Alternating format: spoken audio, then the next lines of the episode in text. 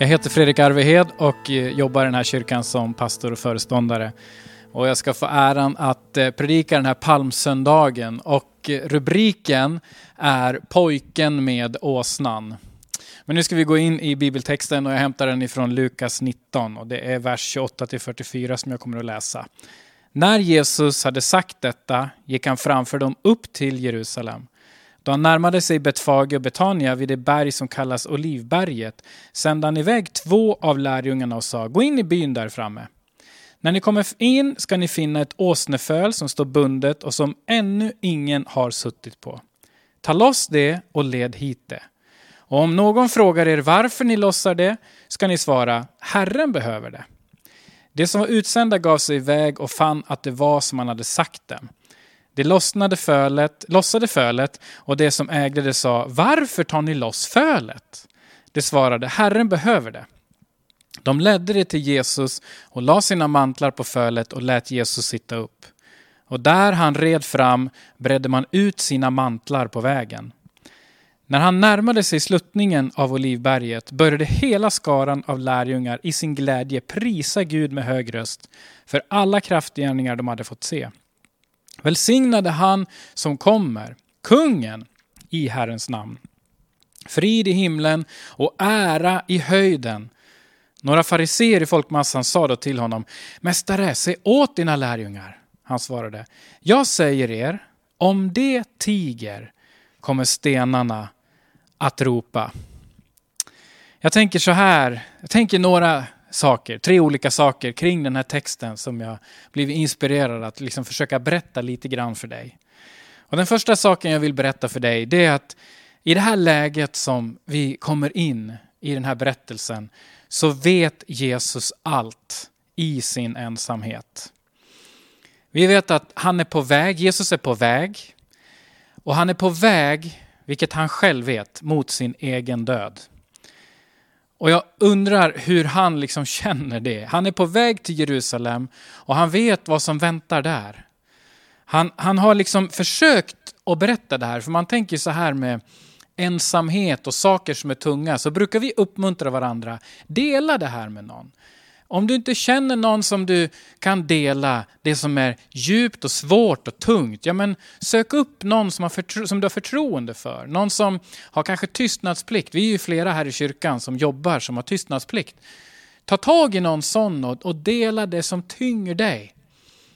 Och man tänker på Jesus så, så kan man undra varför gjorde inte Jesus på det sättet? Han var på väg mot någonting svårt, någonting tungt. Och jag är helt övertygad om att han var ensam i detta. Därför att han har försökt dela det här. Eh, en gång, i, som vi kan se i Matteus 16, så står det så här att från den tiden började Jesus förklara för sina lärjungar att han måste gå till Jerusalem och lida mycket genom de äldste och översteprästerna och de skriftlärda och att han måste bli dödad och på tredje dagen uppväckt. Och då står det här, när han delar det här med de här närmaste Jesus hade här på jorden. Då står det här som en respons till just det här eh, tillfället. Så, då står det så här, då tog Petrus honom åt sidan och började tillrättavisa honom. Gud bevare dig, Herre. Det där ska aldrig hända dig. Och du vet hur det kan vara om man försöker dela någonting svårt, någonting tungt, som man bara ser framför sig. Det här kommer att ske. Och så kommer någon och bara säger nej, nej, nej, inte alls. Det liksom blir ingen, det blir inget mottag, det blir ingen kvittens, det blir inget gemensamt bärande av någonting som är tungt. Och här är det som att Jesu lärjungar, de vill inte fatta. De vill inte förstå. Det här är inte enda gången som det står om hur Jesus berättar för sina lärjungar. Jag, jag måste gå till Jerusalem. Jag måste gå dit. Jag kommer att få lida. Men det kommer någonting gott av det. Men lärjungarna, de ville inte. De hade liksom fått se någon slags framgångssaga, någon slags eh, eh, eufori kring Jesus. Det hade hänt under på under. Men, människor hade börjat uppmärksamma, säkert de som följde Jesus också. De kände att de var på väg i någonting, någon slags eh, framgångsvåg, någon slags liksom, uppmärksamhet som de aldrig hade drömt om. Till och med så hade de börjat tänka, tänk om Jesus är den som ska befria oss vårt land ifrån den romerska ockupationen. Och, och, att då Jesus börjar komma och berätta, jag kommer att gå till Jerusalem och där kommer jag att lida, det kommer att ta slut, jag kommer att dö. Det var liksom, nej, ta inte vår dröm ifrån oss, jag vill inte lyssna. Så jag tänker så här att Jesus var otroligt ensam som människa. Jesus beskrivs som Gud själv, men han beskrivs också att när han gick här på jorden så var han också 100% människa. Och att vara människa och inte kunna dela det som ligger framför eller som man vet om, en stor kommande eller en smärta som redan varit. Det är inte sunt och det är inte hälsosamt att inte kunna det. Och just vid det här tillfället, när han gick och Petrus liksom bara avfärdade det här, då blev det faktiskt till och med som en lockelse för Jesus att liksom börja tänka, ja, det kanske är så att det inte behöver göras. Men Jesus upptäcker det här och ser och säger ifrån ordentligt till Petrus. Locka mig inte, hindra mig inte det som ska ske. Eh, försök inte lura mig ifrån det som är. Men, men ändå så kan man se hur, hur Jesus då ser det här framför sig. Han skulle gå en väg som ledde till Jerusalem, men som skulle innebära att varje människas misslyckande skulle läggas på hans axlar. Att varje människas skam skulle liksom placeras på hans liv. Varje fysisk smärta, varje själslig outhärdlig plåga skulle han bära. Han skulle också få se att inte bara hans lärjungar inte förstod honom och övergav honom, utan en sak till som jag är helt övertygad om är den största smärtan och som han verkligen inte såg fram emot. Han förstod att han skulle få citera psalm 22 och 1.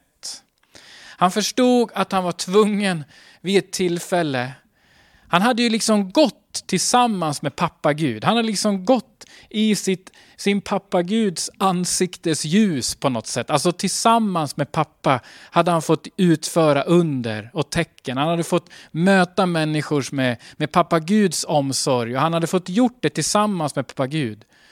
Men vid det tillfället när han skulle hängas upp på korset så är jag helt övertygad om att psalm 22.1 ringde i hans öron.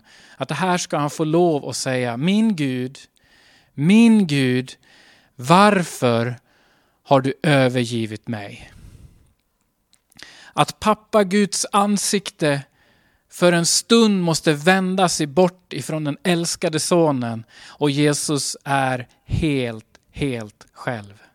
Själv med din och min synd, din och, min, din och mina misslyckanden, din och mina själsliga plågor, din och min skam, så skulle han få dö. Och det här visste Jesus. Han visste det på den här vägen till Jerusalem. Men innan de här plågorna börjar, så finns det några saker han behöver göra. Därför att Jesus är så bekant med det som har lovats om hans liv i Gamla Testamentet. Han är så bekant, han vet liksom. Det här som står i Sakarja 9.9, det kommer att ske nu. Det kommer att bli ett jubel. Och vem ska kliva in i den rollen om inte jag? Och vad är det som står där i Sakarja 9.9? Jo, det står jubla högt, dotter, dotter Jerusalem. Se din konung kommer. Han är rättfärdig och segerrik. Han kommer i ödmjukhet, ridande på en åsna. Ja, på ett åsneföl. Ett löfte som har sagts långt, långt tidigare och Jesus förstår och vet, jag behöver uppfylla det löftet. Nu är det dags att göra det här innan plågan kommer, innan smärtan är ett med mig och hela min identitet, så ska jag fullfölja några andra saker. Och han förstår att det faktiskt är just den här dagen man kan se att det här är i en månad som i den där kalendern som de hade då kallas för Nisan. Och det här är tionde dagen i Nisan.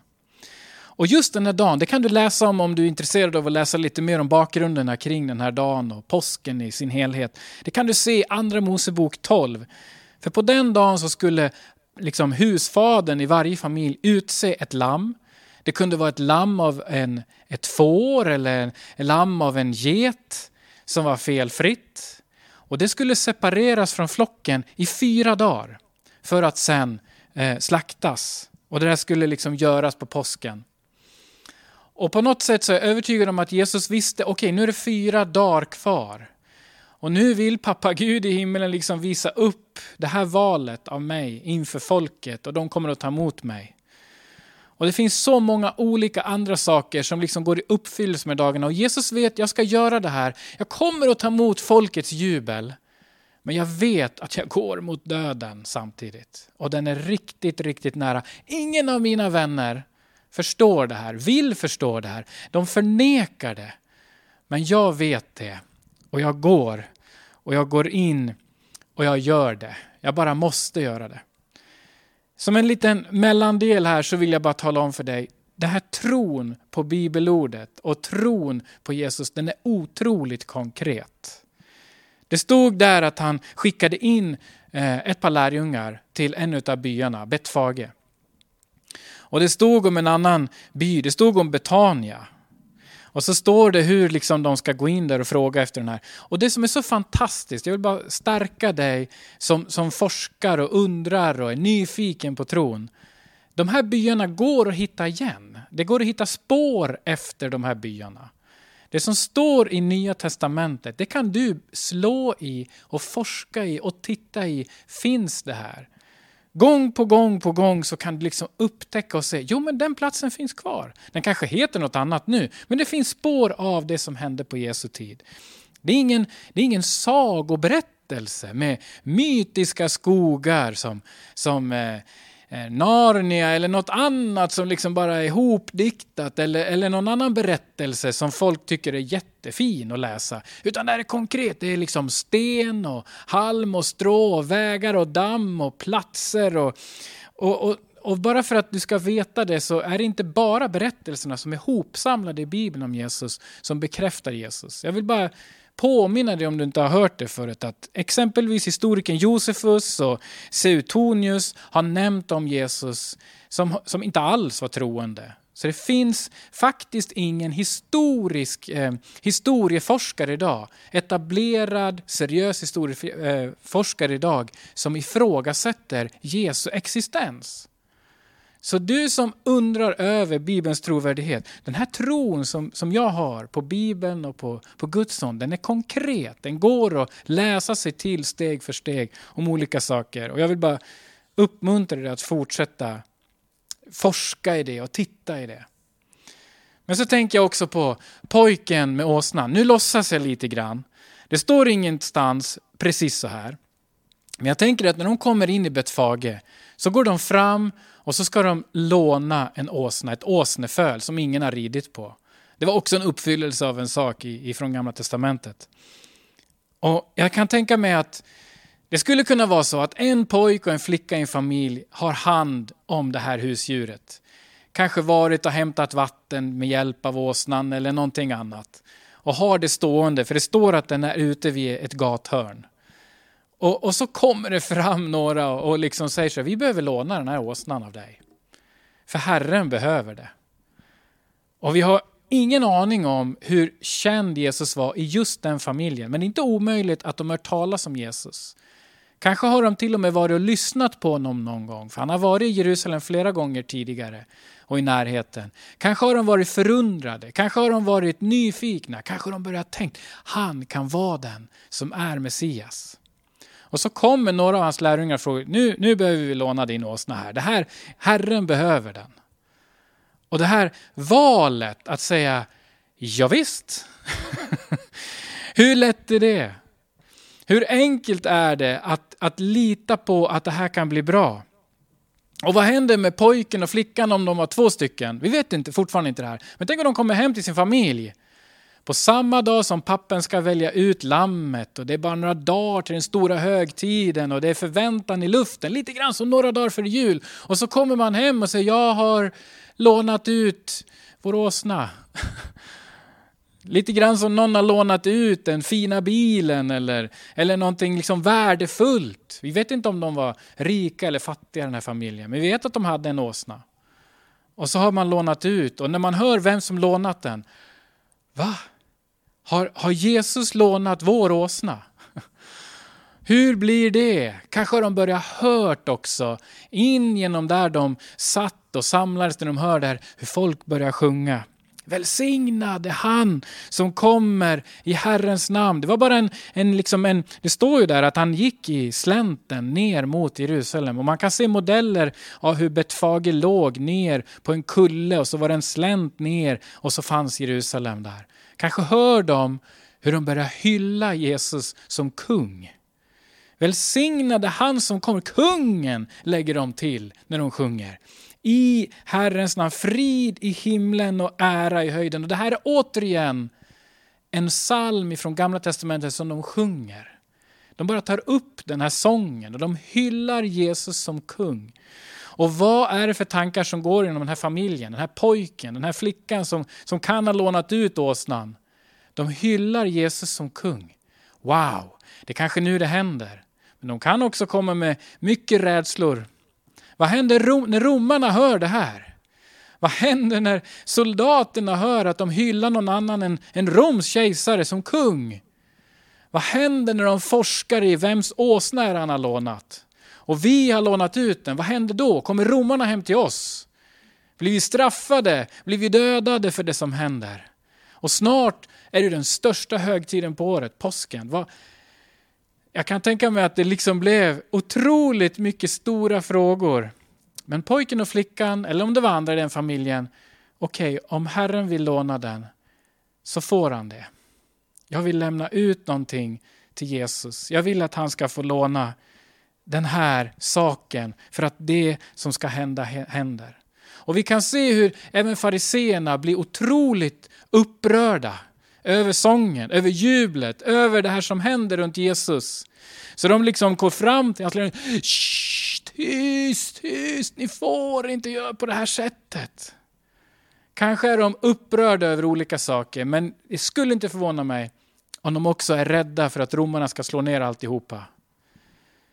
Om de tiger, säger lärjungarna, då kommer stenarna att ropa. För den som har börjat lära känna Jesus så är det värt allt. Det är värt faran. Det är värt risken. Det är värt allt att få fortsätta göra någonting, ge någonting och följa Jesus.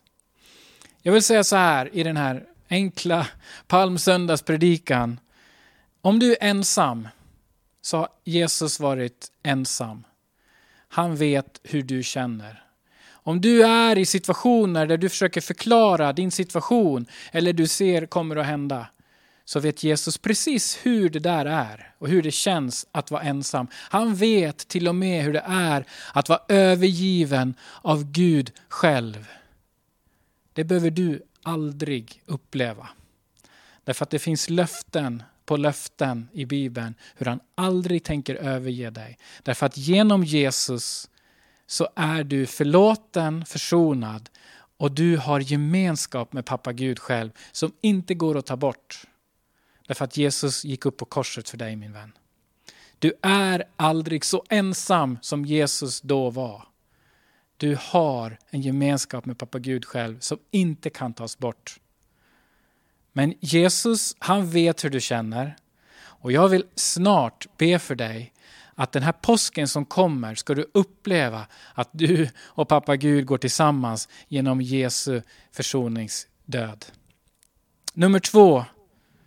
Behöver din tro bli konkret? Behöver de här sakerna som jag berättar om, behöver det som du försöker läsa dig till i Bibeln, behöver det bli konkret? Ge dig inte min vän. Låt påsken, när det finns lite mer tid, börja forska lite mer. Börja läsa lite mer. Låna en bok på biblioteket. Läs lite sidor där det finns. Gå till Apologia eller något annat ställe på nätet som har mycket bra resurser där du kan få se hur konkret och verkligt det är med historiska platser, traditioner som stämmer med historien, hur, hur det stämmer med olika andra utsagor om Jesus, hur det liksom funkar och håller ihop. Och vill du fortsätta tillsammans i grupp forska i det här. Eller liksom i alla fall börja undersöka lite mer om Jesus. Då vill jag uppmuntra dig att, att anmäla dig till nästa alfakurs. Vi kommer att ha en alfakurs. Vi vet inte om det blir nu i vår riktigt. Det kan bli i höst. Men anmäl dig. Och får vi många anmälningar, då kör vi igång en på en gång. Så gå in och skicka till oss att du vill vara med och forska lite. Det handlar inte om någon forskarkurs, inte alls. Det handlar bara om en, en introduktion till vem Jesus är. där du med frågor och funderingar, skepticism eller vad som helst kan tillsammans med ett antal andra börja titta lite grann på det här med Jesus. Nummer tre. Vad har du som Jesus vill använda? Vet du att nu vill Jesus få låna dina resurser. Allt du äger och har, allt jag äger och har, det har jag fått. Det upplever jag och tänker jag att jag har fått av Gud. Min familj, mina jobb, min utbildning, de resurser jag har, allt har jag fått av Gud. Och jag vill hålla det i öppen hand. Om Gud vill använda det på något sätt så vill jag våga hålla min hand öppen. Pojken med åsnan och flickan, vi vet inte vilka de var, vi vet, inte, vi vet att det var några från familjen. Det är allt som står. De höll åsnan med öppen hand. De sa okej. Okay. Vi vet inte allt och vi förstår inte allt. Och det är likadant med dig och mig. När vi är och går med Jesus och han vill låna dina resurser. Han gör dig aldrig skyldig. Alltså han, han, han ger tillbaks. Jag vet själv när jag har tjänat dåligt med pengar och tänkt det här med tiongivning, det, det går inte. Och så har jag känt, jo, jag ska. Jag bestämmer mig. Jag vill ge tillbaks någonting till Gud. Det som Gud verkar visa i Bibeln. Och, han, och, och jag vet så tydligt vid flera tillfällen hur Gud välsignade mig när jag tog de besluten och bara gav av sina välsignelser fast jag tyckte det såg omöjligt ut. Och vet du, Gud vill låna någonting av dig, min vän. Jag är övertygad om det, för att Guds rike ska kunna växa. Till slut vill jag ge en personlig hälsning nu till dig som, som har ont i din höft. Jag, jag, kommer nu när vi avslutar den här predikan och jag ber att du och jag ska få gå in i påskveckan med, med glädje att få följa honom precis i de här dagarna och, och, och, se hur han liksom led och förstå vad det betyder för mig, vilken frihet det är att han har gjort det här för mig. Och, och jag, jag, skulle vilja få be för dig nu i de här olika kategorierna och för dig som har problem med din höft. För jag är så säker på att Jesu korsdöd, det innebär också både förlåtelse, befrielse från skam, men också helande. Okej? Okay? Så nu ber vi. Tack Herre för att du tar hand om den som är ensam just nu. Du ser Herre hur den som är ensam och känner sig så ensam, hur den kan få uppleva att den tillsammans med dig aldrig någonsin är helt utlämnad. Tack Herre för att du kan ge någonting av dig själv i den här gudstjänsten som uppmuntran till det. Herre, jag ber också för den som, som konkret vill forska i dig lite mer, ta reda på lite mer, fundera i sina frågetecken, bolla dem Herre. Tack för att du kan välsigna den just nu att gå vidare ett steg till med dig. Herre, så ber dig far för, för alla oss som ibland håller våra liv och våra resurser och det vi har hårt med knuten hand. Jag ber dig, hjälp oss att hålla allt vi äger och har med öppen hand så att du kan använda det till ditt rikes utbredande. Tack Herre för att du nu du har gått i döden för oss och du lovar oss välsignelser i och med att du har brutit dödens förbannelse. Men Herre, så vill jag också be för den som har ont i sin höft. I Jesu Kristi namn så kan du stärka den höften och ta bort smärtan. I Jesu Kristi namn så kan du ge en, en, liksom, en sån kraftfull och, och konkret hälsning och beröra den här höften så att det stärks och styrks och att det får bli liksom en jubeldans, Herre. Tack Herre för att den jubeldansen kan vi få höra talas om sen. Jag tackar dig för alla under du gjort tidigare i vår kyrka och på andra platser. Men nu ber jag dig Herre om att den här höften ska stärkas. I Jesu namn.